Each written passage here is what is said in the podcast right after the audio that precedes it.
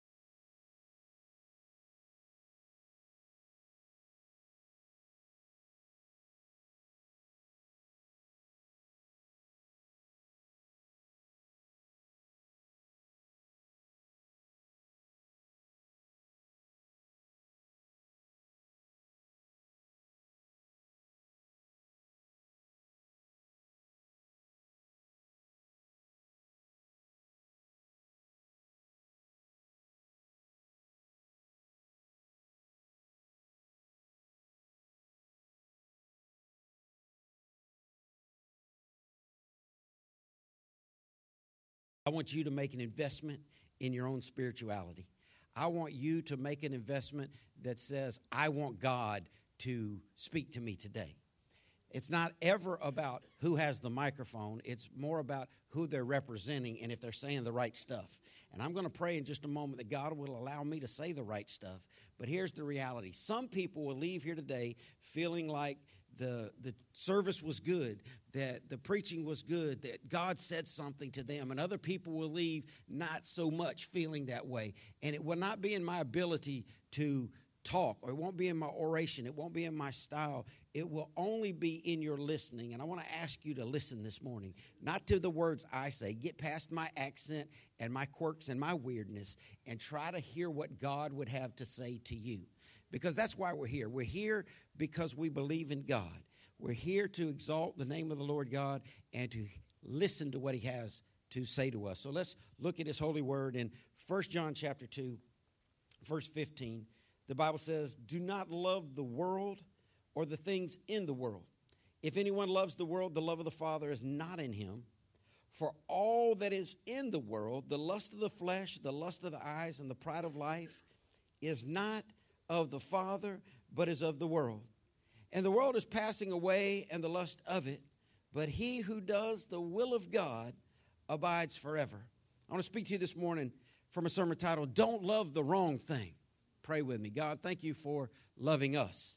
Thank you for giving us a love for you and a love for each other. God, I thank you for allowing us to come into this place today and gather in your name, Lord. You promised that when we come together and gather in your name that you're here with us, so we thank you for your presence. And God, I ask you now to anoint my mouth and my mind. Have me to say things, God, that would encourage us today, that would instruct us, that would teach us sound doctrine. Father, I pray today that you would let us hear what you say. In Jesus' name, amen. Don't love the wrong thing. Now, let me say it to you because you might not have anybody else to say it to you. God knows I don't, and I ain't looking. But happy Valentine's Day. What's that? Well, I don't, uh, to you, but to some people, there better be some another day flowers with it, and some another day chocolate with it, and some another day trip with it, and some another day presents with it, and some another day recognition with it. I mean, I guess it just all depends on where you're sitting and who you're sitting with. But people all across this country are talking about love this weekend. There's there's love conferences. There, there's backed up lines in restaurants. There's chocolate people happy. The greeting card business is happy. And the world likes to tell us what to do with our time, what to do with our money, and what we should love. And this morning I want us to focus on what God has for us. I'm not mad about any of that stuff. Listen, I like chocolate. I didn't get built this way not eating candy. Trust me. I, I, I like people's traditions. I want you to have your tradition. If, if, if that's what you do, you do what you do, but make sure to always keep the Lord first. Amen? I wanted to think about, according to the Scripture, what God says we should love and what we shouldn't. What we should love and what we shouldn't. Now, the first part is very easy. What we should love is, guess who? God. That's the centerpiece of our religion, to love the Lord. In Deuteronomy chapter six, the Hebrews had a few verses that they called the Shema. It was the basic confession of faith, and it was the opening to their morning and evening prayers. And it basically said that the Lord is one Lord and that you should love him with all your heart, soul, mind, and strength. This is the cornerstone of our faith system. And in the New Testament, when Jesus was asked, what's the most important commandment? See, because they're not Ten Commandments, and you can go to a bookstore, and there's a book that's been out for years called the six hundred thirteen Commandments of the Bible, and there's not six hundred thirteen, there's thousands of commandments. And so I think it was a really good question when the man came along and asked Jesus, what's the most important one? Of I can just see I can just see him in my mind thinking, Lord, I don't know all these rules. I don't know all these commandments. I can't keep them all. Narrow it down for me. Get, give me the big one. You know, we love top ten lists. We love top five lists. This guy was just looking to get to the to the core of the apple, and he said, what's the big one? And Jesus said, the greatest commandment of them all is that you love God with all your heart, soul, mind, and strength. This is what God wants from us. We're talking about what we should love and what we shouldn't love. Well, primarily throughout all the Bible, we should love God, and we should love the things that God loves. If you're ever going to get along with somebody, do you realize you need to love the same thing they love? I have seen Florida State fans and Gator fans living in the same house. I don't understand it. I have I have heard about Bulldog fans and Gator fans living in the same house, but I don't believe it. I mean, I think that's a rumor. That's like Sasquatch, you know. That that's like the Loch Ness monster. That that's just stuff people talk about. But you got to, if you're going to be in relationship with somebody, you got to like the stuff they like. The Bible says two can't walk together except they be agreed. And if you want to be the man, the woman, the young person that God wants you to be, you need to not only love him, but you need to love the things that he loves. And that's one of the reasons we come to church, so we can learn more about God. So when we're thinking about what we should love and what we shouldn't love, we put the big category that we should love God. Before I get into this message this morning, though, I, w- I want to start by telling you what the experts believe about why people do what they do. Don't shout it out, be too many answers, but think in your mind right now, why do you do what you do? Why do you think I do what I do? Why do you think the people that live in your house do what they do? Some people like to hunt, some people like to fish. Some people like to read books. Some people would rather see the movie. My son told me, Dad, anybody that says the book was better than the movie is kidding themselves.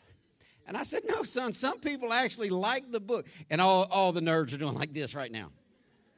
You should, you should push your glasses up and put tape on the middle of them, and then we'll just know you like the book better than the movie. I'm messing with you. Lighten up. If there's not enough smiles, I'm just going to come at you hard. I'll, I'll go into a comedy routine because the Bible says laughter is good medicine, and look like some of y'all missed y'all's medicine.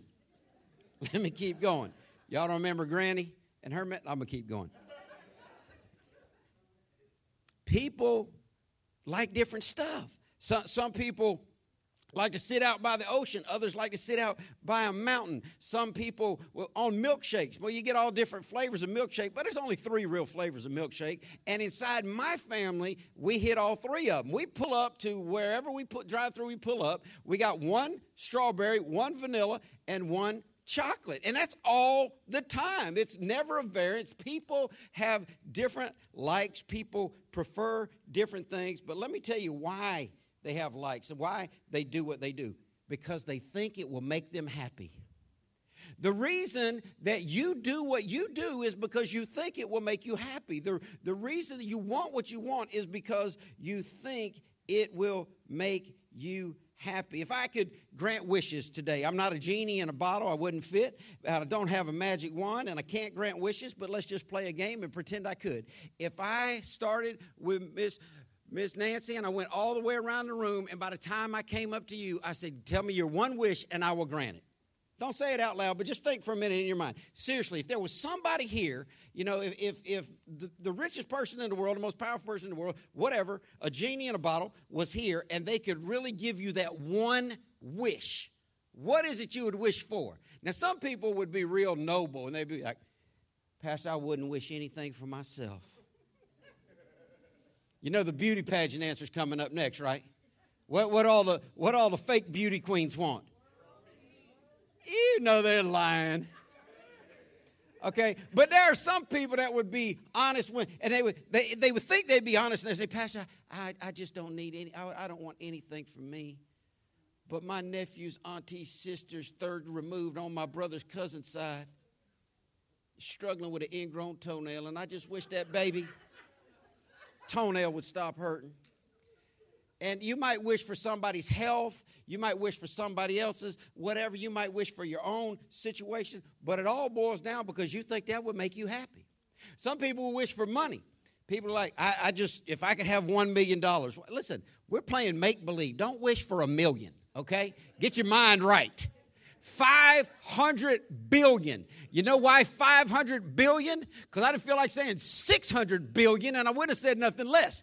But if, if you, if I could, people would say big money. Why? Because they think that would make them happy. A nicer car. Why? Because they think that'd make them happy. For their husband to stop being so lazy, because they think that would make them happy. For their wife to stop. Yep, because you think that would make them happy. For, for, for their spouse to do more of this or less of that. Why? Because they think that would make them happy. I want you to, if you don't get nothing else, people do what they do and like what they like because they think it will make them what? Happy. And that's what people want. They want to be happy. That's why if you can ever find a job, I had somebody tell me when I was really young, and it's great advice, and whether you're one hundred seventy years old or younger than that in here this morning, you need to understand if you can ever find a job that you like doing, you need to figure out a way to get paid for that and do it forever. And if you can't get paid a lot of money but you enjoy doing it, you need to do it anyhow because eighty-five percent of all college graduates never work inside their major, and ninety-seven percent of everybody surveyed hates their job. Woo! If you like anything about your job, you ought to pat yourself on the back and say, I got it going on like Donkey Kong. I'm smarter than the rest of these. Listen, I wouldn't work a job I hate.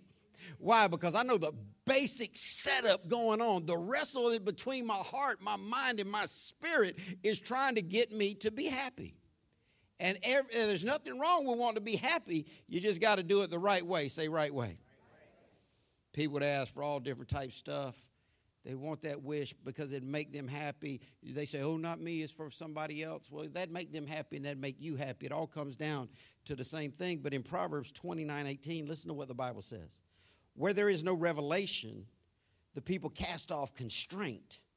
But happy is he who keeps the law. I'm not going to keep you long this morning. I'm not going to Bible study everything, but let's just Bible study this out for a second. We always got to pay attention to the punctuation when we read the Bible. It helps us to digest and get it on the inside. Where there is no revelation, other, other translations say where there is no vision, the people perish. Same verse here, different Different version, where there is no revelation, where there is no prophetic word, where there is no, most specifically, the, the closest we can get to this in a literal translation is oracle, or someone who divinely speaks for another, where there's nobody telling you what God says, people cast off restraint.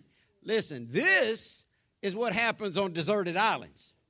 You you get a bunch of crazy people, go ahead and let that Carnival cruise ship with the singles people, the, the crazy boat, just maroon on a desert island, and everybody would be like, nobody here is talking about God, no police here, no government here, no laws of any kind here. Let's just throw off all restraint.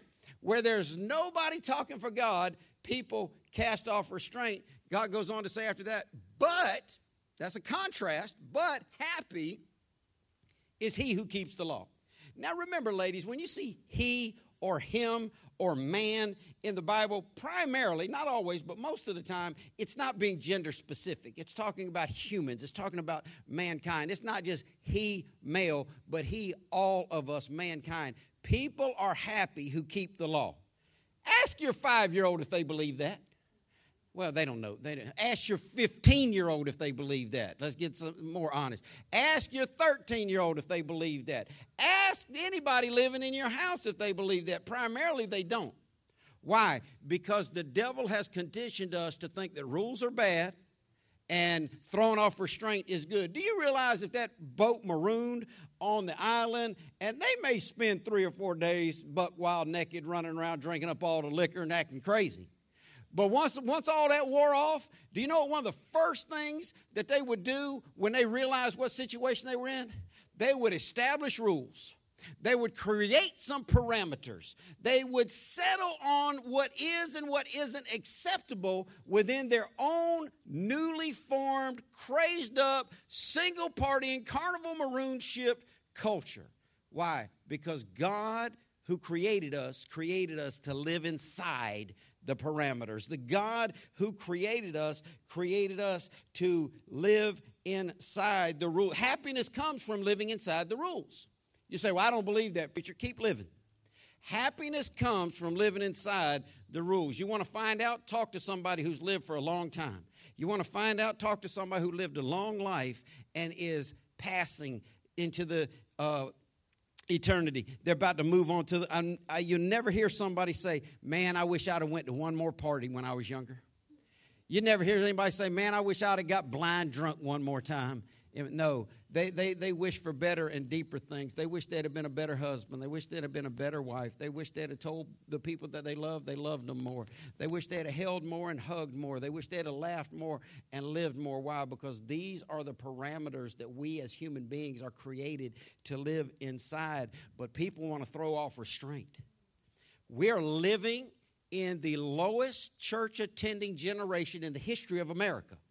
America started couple hundred years ago with a much higher church attendance than we see now, and it's declining and declining and declining. Why? Because people think that if they come to church, church is going to give them rules, and the rules are going to be bad. People think if they come to church, they're going to be told what they can and they can't do, and that's going to make them sad. Listen, let me tell you again, the God who created us created us to live inside the rules and to be happy that way. Now, we had in the seventies in America something called the Grace Movement, because church had just gotten too over the top. Church had just gotten out of control with rules. Church had just become rule heavy. Come, uh, theologians called it legalistic. They thought by keeping every single law in the Bible that God would be pleased with you and you could get into heaven. Listen, you can't get into heaven by keeping the rules, but you can get blessed by keeping the rules. You can't get into heaven. You can't you can't build and establish a relationship with God by keeping the rules. So churches started saying cool stuff like, Christianity is not about rules, it's about a relationship, and that's true. But do you realize every relationship has rules? You don't think so? All right, let me say something to all you married people. Don't go home tonight. Now, don't do that. I don't need your spouse calling me trying to piece you back together. But you, you know that wouldn't work. Don't, don't go to school tomorrow. No, don't do that, because I don't need your parents calling me to piece everything back together. But, oh, there is no school tomorrow. Or or in Jacksonville, there ain't no school tomorrow. But that's funny right there. Holiday, as if they didn't have enough. You know what that means? Well, who's watching these kids all over the place when everybody's trying to work? The parents need a job, but let's keep going on to a different subject. Y'all let me do the talking. We'll be here all day. Rules are not bad, but the enemy wants you to think they are. The enemy wants you to drive everybody out of your life that can bring revelation into your life. The enemy wants you to drive everybody who speaks for God in your life out of your life so you can cast off constraint and do the Adams family life. You know, they want to do what they want to do, say what they want to say, dance how they want to dance, play how they want to play, because they think that's what's going to make them happy. But at the end of all that, there's nothing. At the end of all that, there's emptiness. At the end of all that, there is lack of purpose. And until you start learning that there's something bigger than you in this life, and there's something greater than just you getting you on, you are going to live a life that is less than purposeful and a life that is less than meaningful. And one day you will get to the end of that life and you will scratch your head and wonder, what was it really all about anyway? Because the enemy wants you to drive out everybody that represents God and everybody that speaks for God, so you can just say, I'm my own person and I can do whatever I want to do.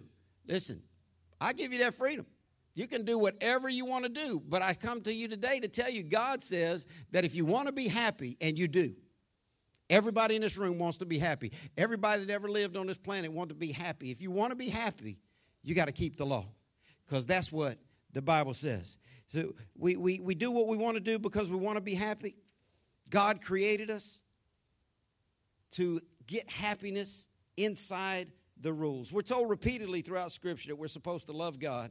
And in our opening text, it tells us things we're not supposed to love. So I told you this morning we're going to look at things we should love, things that we shouldn't love. We should love God. That's a given. That's easy. We should love the things that God loves. God loves people. God loves righteousness. God, God loves goodness and virtue and morality. Our country's not loving those things at a high level.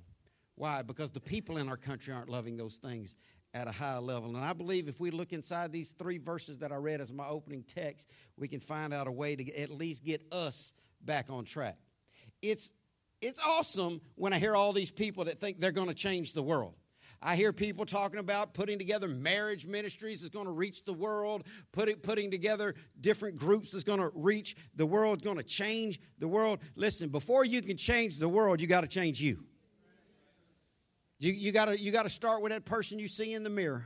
If you want your world to get better, you got to make you better. If you'd like to see your community get better, you need to get better. The church harps on all the wrong things. We will never go to an abortion clinic and picket abortion clinics. We will never stand outside a pornographer's place and picket them. We're not picking liquor distributors, picketing them, none of that. Why? Because they got to do what they got to do. Not mad at anybody. I don't get mad if I see a dog crawl on all four legs and lick water out of a bowl. That doesn't shock me. That's what a dog's supposed to do. Now, if a human being crawled on all four legs and did that, I'd have an issue with it. What am I saying? When I see the world do worldly stuff, that don't shock and or bother me. But when I see people who claim the name of Christ, when I see people who show up at the church on Sunday, fresh out of the club on Saturday night, I realize there's an issue here. See, people in twenty sixteen want to do both. They they want to satisfy every desire they have on the inside that does not please God, but sneak a little God in on the side just so they can go to heaven maybe. Listen, let me tell you, that lifestyle doesn't work. If you don't hear anything else I said, hear this today. Pick a side. Pick a side. Quit doing both. That just make you miserable. Pick a side. You, you, you, you're miserable coming to church because you don't want to live right. You're trying to straddle the fence. If you pick a side, life will be better. And let me tell you, God's side is always the right side to pick. What God can give you is better than what the world can give you, because God said real happiness comes from keeping His law. Let's look at what we're not supposed to love this morning in First John two fifteen. God said, do not love the world or the things in the world. If anyone loves the world, the love of the Father is not in him. Do not love the world. Now, there's a lot of times when I read the Bible, and I've told you guys about this stuff, I get little disconnects in my brain. I get times in my brain where I'm like, mm, I don't get that. I don't understand how that makes sense, because I know the Bible is right, and there's never an issue with whether or not the Bible is right. It's about my understanding.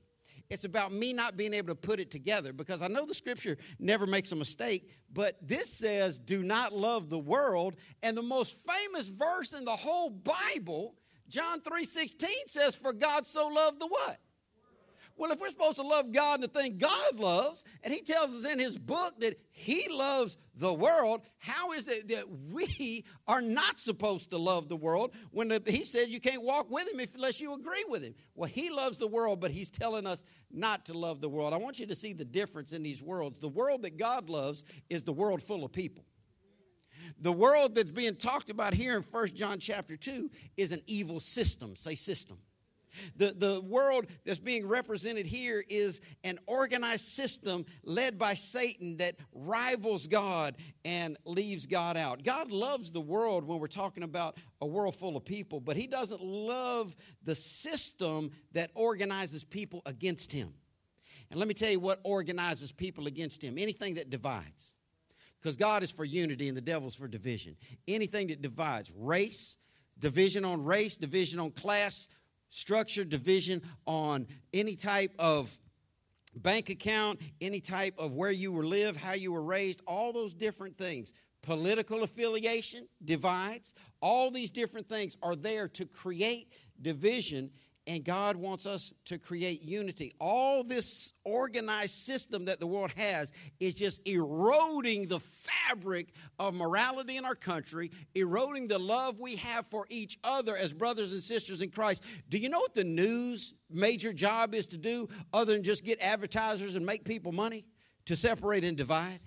To cause us to, to, to, to love each other less, to see things that position us against our brothers and sisters. The, there is a system at place that is working against you.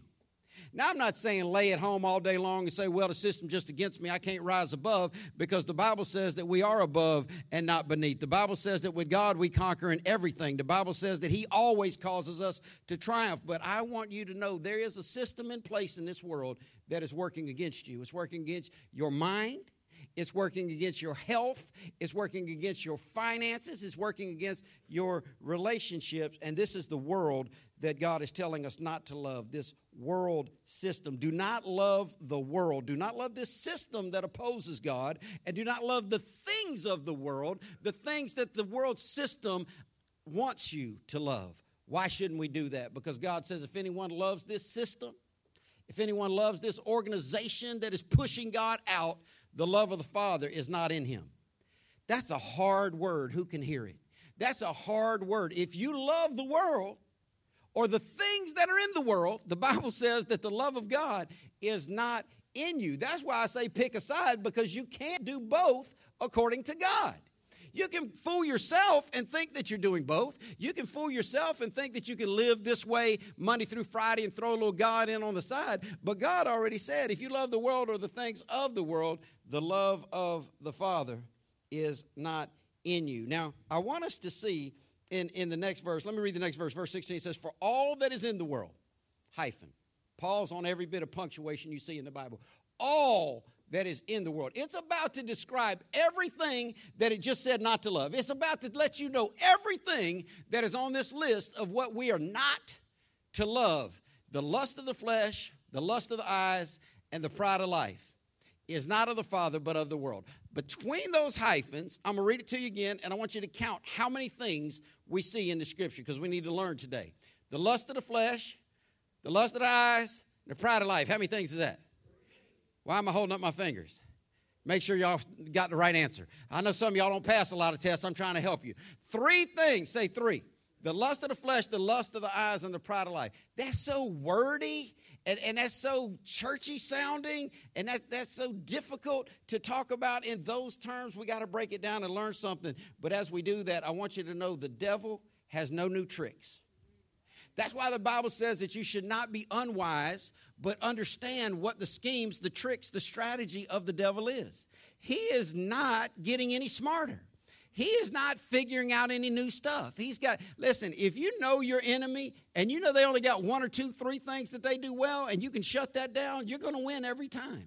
He has no new tricks. He's been doing the same thing from the beginning. The same thing what? He tempts us to overthrow us, to destroy us, to harm us with three things: the lust of the flesh, the lust of the eyes, and the pride of life. And you need to begin to be able to categorize your life and the things that you participate in with your life to see if they fall into one of these three categories, because these are the categories that the devil works in, and he's been working in them from the beginning. When God created man, we go all the way back to Genesis, the beginning, and in chapter one, God creates man, creates them male and female. They're perfectly right with God, no sin, meeting with God every day, talking, listen, naming animals, just having a great time, no issue at all. But then in Genesis three, just already in the third chapter, the devil comes along and tempts the woman, and that's why they talk about Pandora's box. A woman opened up the bad stuff, and the whole world's bad on women. Listen, don't kid yourself, the man was there too. And we'll see that in just a second, but the theologians call it the fall of man, where man went from being right with God to not being right with God. And the enemy used the same tricks then that he's using in First John chapter two, which was thousands of years later, that he's using even now, which is thousands of years later. Listen to what happened in Genesis three six. We all know that the woman ate the fruit. You look on the back of your iPhone, your iPad, your MacBook, uh, your Apple product. It, it, it's got uh, an apple with what? A bite out of it. There's a message there, but I'm going to keep moving. I got my iPhone six in, in my office. Don't hate. Verse six says, so when the woman saw that the tree was good for food, that it was pleasant to the eyes, and a tree desirable to make one wise. She took of its fruit and ate. She also gave her husband with her, and he ate. All right, so here you've got this, these two people, only two people on the planet. God's given them one rule. He said, don't eat that over there. Don't eat anything else you want over here. Don't eat that over there. Well, you know what kids are going to do. I mean, if you just really want them to do, just, just tell them, don't you touch that spinach. I'm going to go upstairs and make my bed. Y'all, li- well, maybe not spinach, but you say that about a cookie, that cookie's gone. That little kid will be looking at you with crumble on their face saying, I didn't eat it. Listen, God said don't eat it, and what, what do rebellious little kids do? They do exactly what they're told not to do. The devil was able to tempt her with the fruit on three different levels, the same way he's going to tempt you and me and every other person for the rest of the time. This is his trick bag. He, she saw it, and it looked like it was good for food. She, she saw it, and it was pleasant to the eye. She saw it and believed that it could make her wise. So she did what God told her not to do. What'd she do? She cast off constraint. She she she threw caution to the wind and said, I'm going to do what I want to do. Why? She thought it was going to make her happy.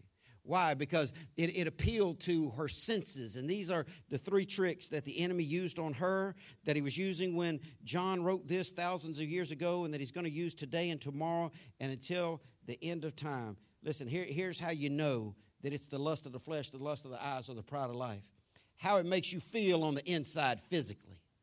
It, it she she saw the it, it was good for food. It was it it appealed to her flesh. Oh, if I eat that, it's gonna make me feel good on the inside. Listen, everything that makes you feel good on the inside ain't good for you, and there's consequences to everything. You realize if the fish knew that piece of bait had a hook in it, he'd leave it alone.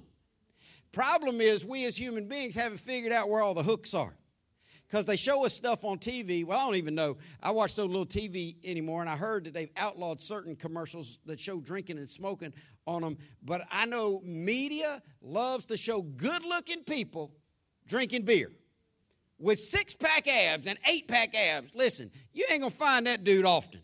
All right, he, he ain't laying around the house on the couch screaming, honey, bring me another six-pack, and talking about his stomach. They don't show the real results of alcohol. They don't show the abuse, the spousal abuse, the child abuse. They don't show the lost job. They don't show hugging the bowl. They, they don't show throwing up and laying in vomit. They don't show the destruction that all that brings. They want to glamorize it. Why? Because it's the lust of the flesh. Oh, look at this, smoking, drinking. Drinking, partying, look at all this stuff, man. This is going to make you feel good on the inside. That's the lust of the flesh, but we also have the lust of the eyes. She looked at that fruit, and she saw that it was pleasant to the eyes. Not only does it appeal physically, but it appeals to your mind.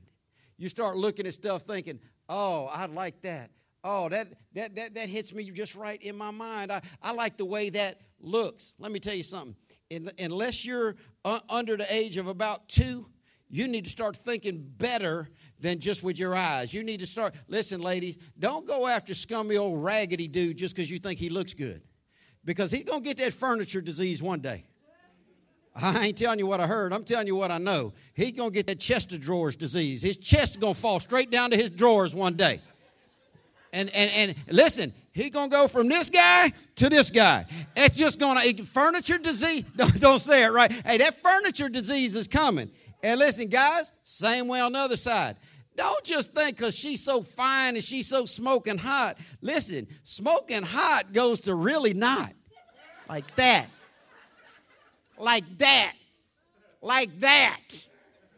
Women are like, not me. uh, Keep living and keep looking in that mirror. You got a few, you got a few changes to make on your own. Listen, here's the reality.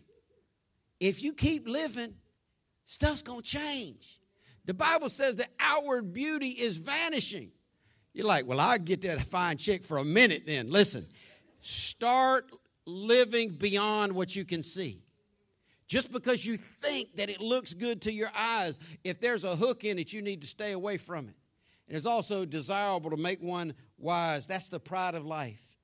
It, it appeals to your soul. It appeals to, to the inner you. You, you, want to, you want things to satisfy your body. You want things to satisfy your mind, and you want things to satisfy your soul. This is the way the enemy is going to approach you. He's going to approach you with stuff to satisfy your body that's not really good for you. Not really good for you. People, I one verse every alcoholic on the planet knows is take some wine for thy stomach's sake. Well, if you're living in a culture where all the water is tainted and you've given up drinking wine for your new converted religion in Christ, so much so that you're living with dysentery and you're traveling with Paul and he don't want to stop every seven minutes for you to have to go and undysentery yourself, he's going to say, stop drinking that bad water, okay? Now, short of that, if you got good, clean tap water, throw that verse out and learn about context. But everybody wants to try to justify what they do. Well, I only do this much of it. You wouldn't justify stuff you didn't already feel guilty about. Think about what you defend in your life, and you you can tell yourself what's right and what's wrong in your own life. Those things that you defend that you know you shouldn't be doing, but the enemy wants to appeal to us in things that we think will make us happy by satisfying our body, by satisfying our mind, or by satisfying our soul. It's the lust of the flesh. I want to tell you something. If it's not good in the long run, don't mess with it in the short run.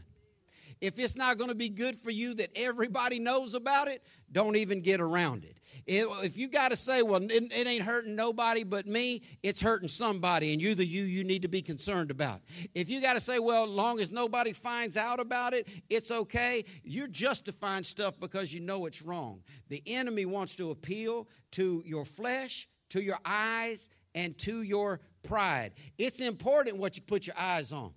There are only certain ways that things can get on the inside of us. They can come in through our gates, our mouth gate, our nose gate, our eye gates, our ear gates. There are, th- there are ways that you can prevent stuff from coming into your life by shutting some of this stuff down. It's important what you look on. The Bible says you shouldn't set your eyes on anything that's unholy. You should. There's certain things I just don't believe Christian people ought to watch. There's certain things you can't erase out of your mind. Seth was saying something the other day. We were riding in the car, and he said he saw something that reminded him of some scary uh, commercial trailer he saw for a movie, and he said, I've just seen too much horror in my life. eleven years old, been in church his whole life. And Jake said, you horror, you've never even watched a horror movie. He said, I have at other people's houses. Listen, why is this generation so ate up with weirdness? Walking Dead, zombie this, zombie that, vampires, crazy stuff. There is nothing of God in that. The enemy wants you to like the wrong stuff. Listen, if you, there are people out there that are just so trapped in their mind to try to find happiness that doesn't exist. I met some one time. I went into a Jiffy store and I saw some people, dude and a girl. They both had jet black, I mean unnatural black, white people, jet black hair, beyond black, and, and their skin was whiter than me. Listen, if you're whiter than me on purpose, you probably need some nutrition in your life. I was born this way, and I, people are like, Pastor, you need to get out in the sun. I ain't trying to do all that. But they I, they were so white, and their hair was so black, and they were wearing all black and a trench coat in Florida. I don't trust none of that. So I asked them, what is going on? They said, well, what do you mean? I said, what is with all? I said, it's ninety-seven degrees outside. You got a trench coat on. It's a statement. I said, really? Like that pale skin? Now, this is back when I was on my law business. I was brown as the bottom of your shoes. And and they, they're like, we we we put baby powder on our skin to make us look dead. I'm like, well, you're doing a good job. That stuff's working for you. You are on point with your mission. They they want to look like they have no life at all as their statement against the world. Listen, their mind has been corrupted. They're searching for something that doesn't exist. They're, they're trying to find happiness in a realm that God never created for them. And we live in a day and time where people are straying and getting further and further away from the truth. People used to know the truth in this country. You want to be happy? Love God and love your family. You want to be happy? Love God, love your people, love, love, love the world, love, love, love the people that are in the world. Now we got all this weirdness coming on. Why? Because the devil convinced people that if it appeals to you physically, if it appeals to you visually, or if it appeals to your sense of pride that you think it'll make you better, then you ought to jump on it. Those are things you ought to run from. I'm trying to expose some hooks for you this morning on Valentine's Day. You figure out what you need to love, who you need to love. Start with God. Let him lead you from there. But what you better not love is things with hooks in it. What has hooks in it? Things that appeal to you physically, things that appeal to you visually, and things that you think are going to make you better off than you really are. Last verse, verse seventeen says, "And the world is passing away, and the lust of it, but he who does the will of God abides forever." God has just told us not to love this evil system, and he exposed how this evil system represents itself or comes to us as with these hooks, the lust of the flesh, the lust of the eyes, and the pride of life. And he says all that stuff is passing away. Those things that appeal to you physically right now, they're not going to appeal to you physically down the road. Those things that look good to you in your eyes right now, they're not going to look so good down the road. Those things that you think are going to boost you up and hold you up, it's not going to happen. Why? Because all that stuff is temporary. All that stuff is vanishing. All that stuff is small picture. And I came today just to give you hope for a bigger picture. God is bigger than what appeals to your eyes. God is bigger than what appeals to your belly. God is bigger than your own sense of self-worth or pride. And one day all that stuff's going to pass away. The last phrase says, but we got to transition here. A contrast. Whoever does the will of God abides forever. I said if I could grant you a wish, people would ask for different stuff. Money, bigger house, better car, better health, better family, health for the loved ones. They'd ask for all this different stuff because they want to be happy. The ultimate that you really need to be looking for in happiness is eternal happiness. Because if you believe this book, if you believe anything about Christianity, then you believe there's a heaven and a hell, and that this thing's going on forever. That everybody that's ever been created is going to exist forever in one of two places, either forever in heaven or forever in hell. Now, if you want to be happy and you got any sense at all, there's only one of those two places that you need to be concerned to get into, and that's heaven. Everybody does what they do because they want to be happy. Here's my question to you today.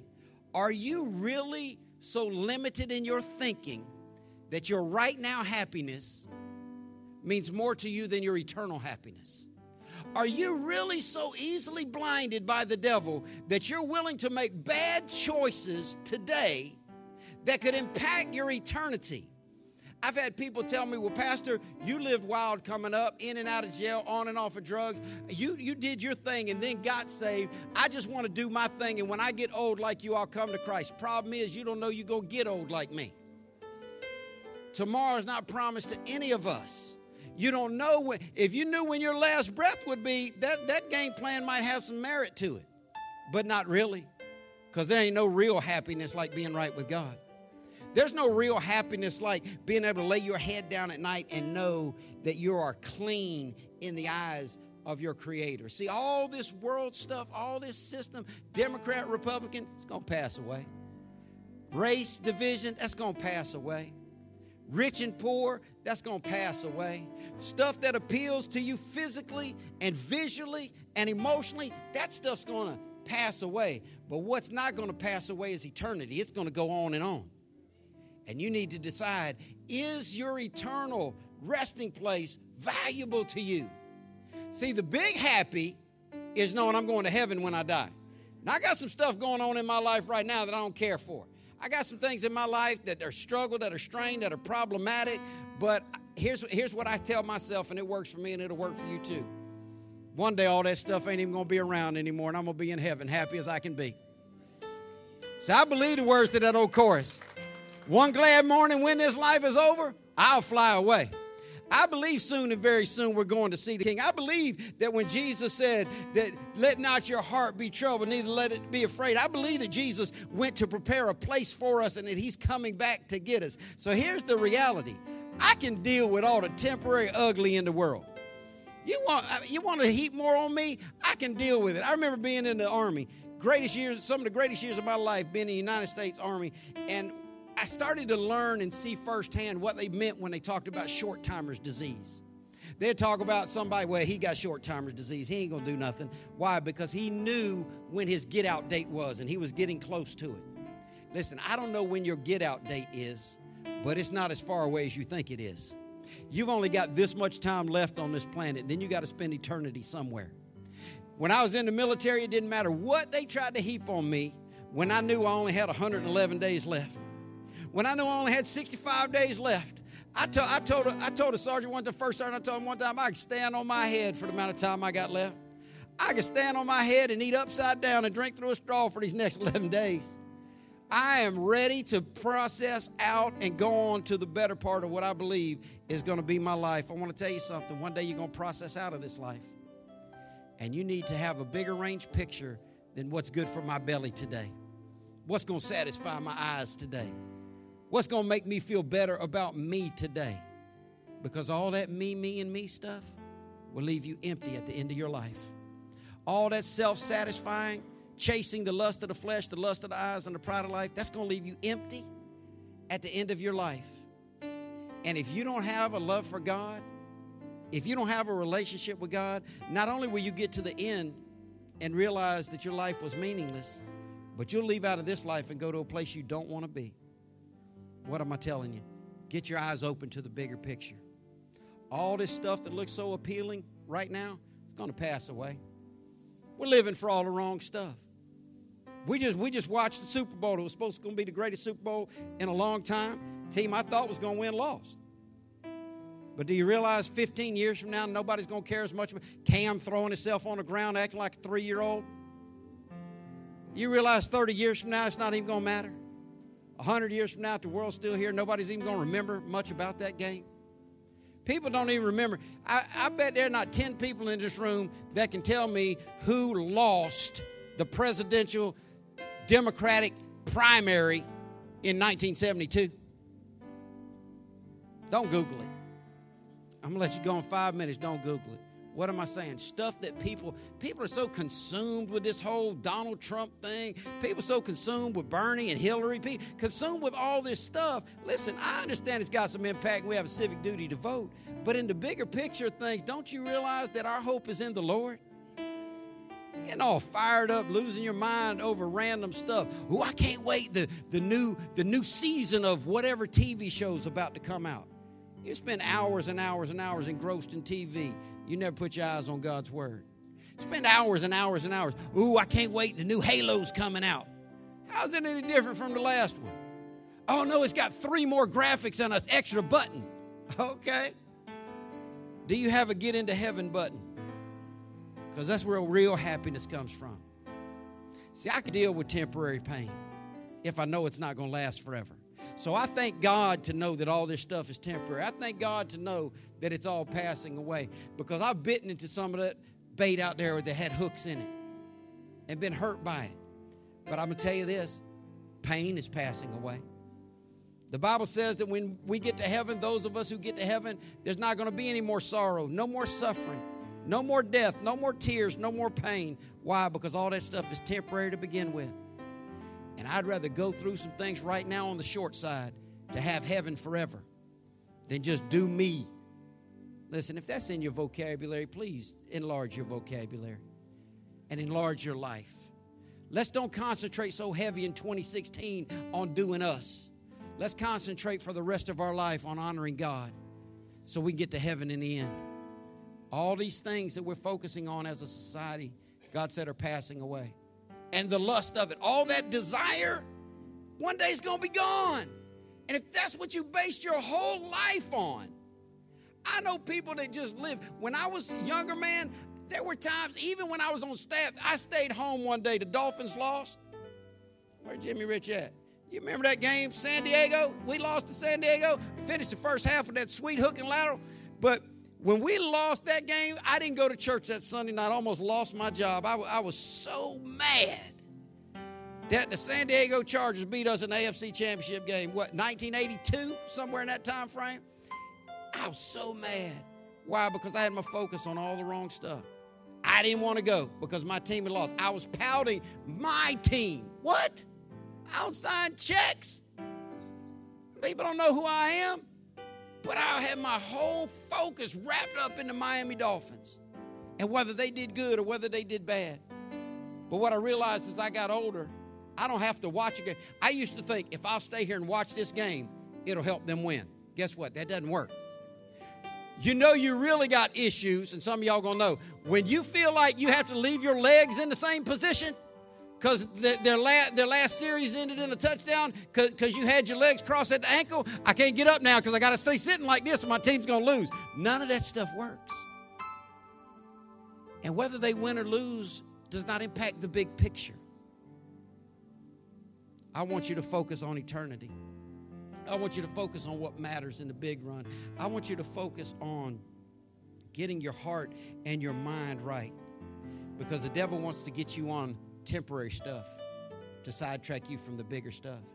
What's the bigger stuff? Getting to heaven when you die. What's the bigger stuff? Making sure that you have a right relationship with God, because God said if you put him first, everything else will fall into place. Some of y'all aren't having life turn out the way you want it to. I'm in that same group. But I believe that heaven's going to be how we want it. So let's just realize that when we get through with this, we've got all eternity to have paradise in heaven with God. But all these hooks, all this lust, all this stuff that God doesn't love and doesn't want us to love, we got to get away from it. The answer for our community, the answer for our world is not one more picket line, not one more rally, not one more sit-in. The answer is for the people that come to church on Sunday that claim that they love Jesus Christ to get their hearts and their lives right with God and just start living the way he created us to live. Everything else will fall in place. You could change the atmosphere on your job just by getting your heart right. Falling in love with Jesus, it's infectious. If you fall in love with Jesus and you really just decide nothing matters as much as him, you are going to create an atmospheric change everywhere you go.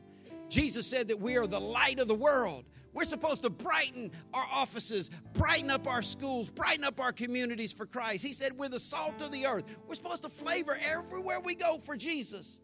You can't do that focusing on the lust of the flesh, the lust of the eyes, and the pride of life. We got to get our eyes open to the bigger picture. Some of you don't have the real big picture established yet. Some of you have never even been truly saved. Listen, coming to church don't make you saved. Knowing a little bit about the Bible or a whole lot about the Bible doesn't make you saved. The Bible says that you got to believe that Jesus lived, died, was buried, and rose again.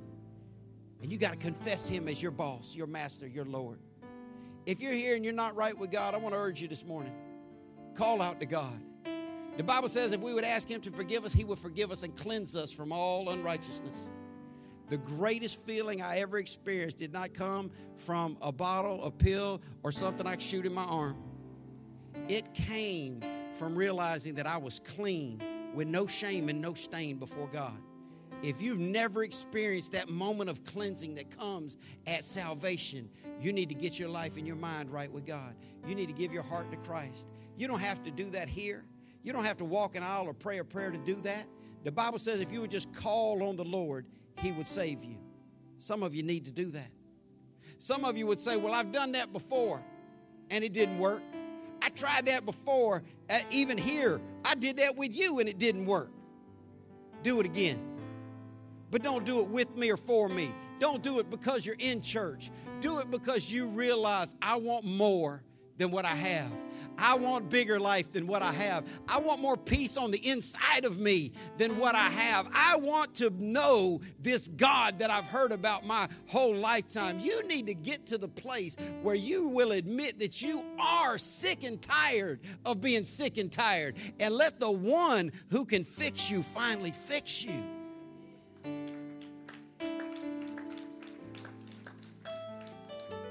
It's not going to come through programs. It's not going to come through religion. But it will come from you giving your heart to God and telling him, I will love you and I will believe in you. And I will put you first. I will serve you. I will make you more important than what I see.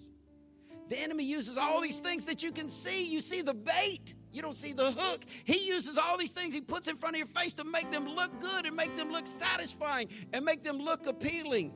But we don't serve God by what we can see. And that's where some of you come up short. Well, I just don't see how that works. It just don't look right for me. You got to get past what you can see with your human eyes, and you got to start believing in something. You need to believe that there's a God in heaven that loves you. You need to believe that there's a heaven to gain and a hell to shun. You need to believe that life is bigger than just this moment in time. Because all this junk, all this stuff, all that the world values is going to go away. But he who does the will of God will live forever. Are you doing what God requires you to do? God said, this is my requirement, that you believe in the Son who I've sent. Is your life centered on Jesus? If not, I want to encourage you. Ask God to save you. If you are saved, ask God to forgive you for not putting him first. And let's make a decision today, on Valentine's Day, twenty sixteen, that Jesus will be our first love. That Jesus will be who we ultimately love. Because if you will love him at the highest level, the rest of your life will fall into place. That is the promise from the Word of God. Pray with me. Lord, thank you so much for your word. Thank you for loving us. Thank you for hope that says one day when all this struggle and all this strain is past, that we will live forever. Help us, God, to care more about you than we care about ourselves.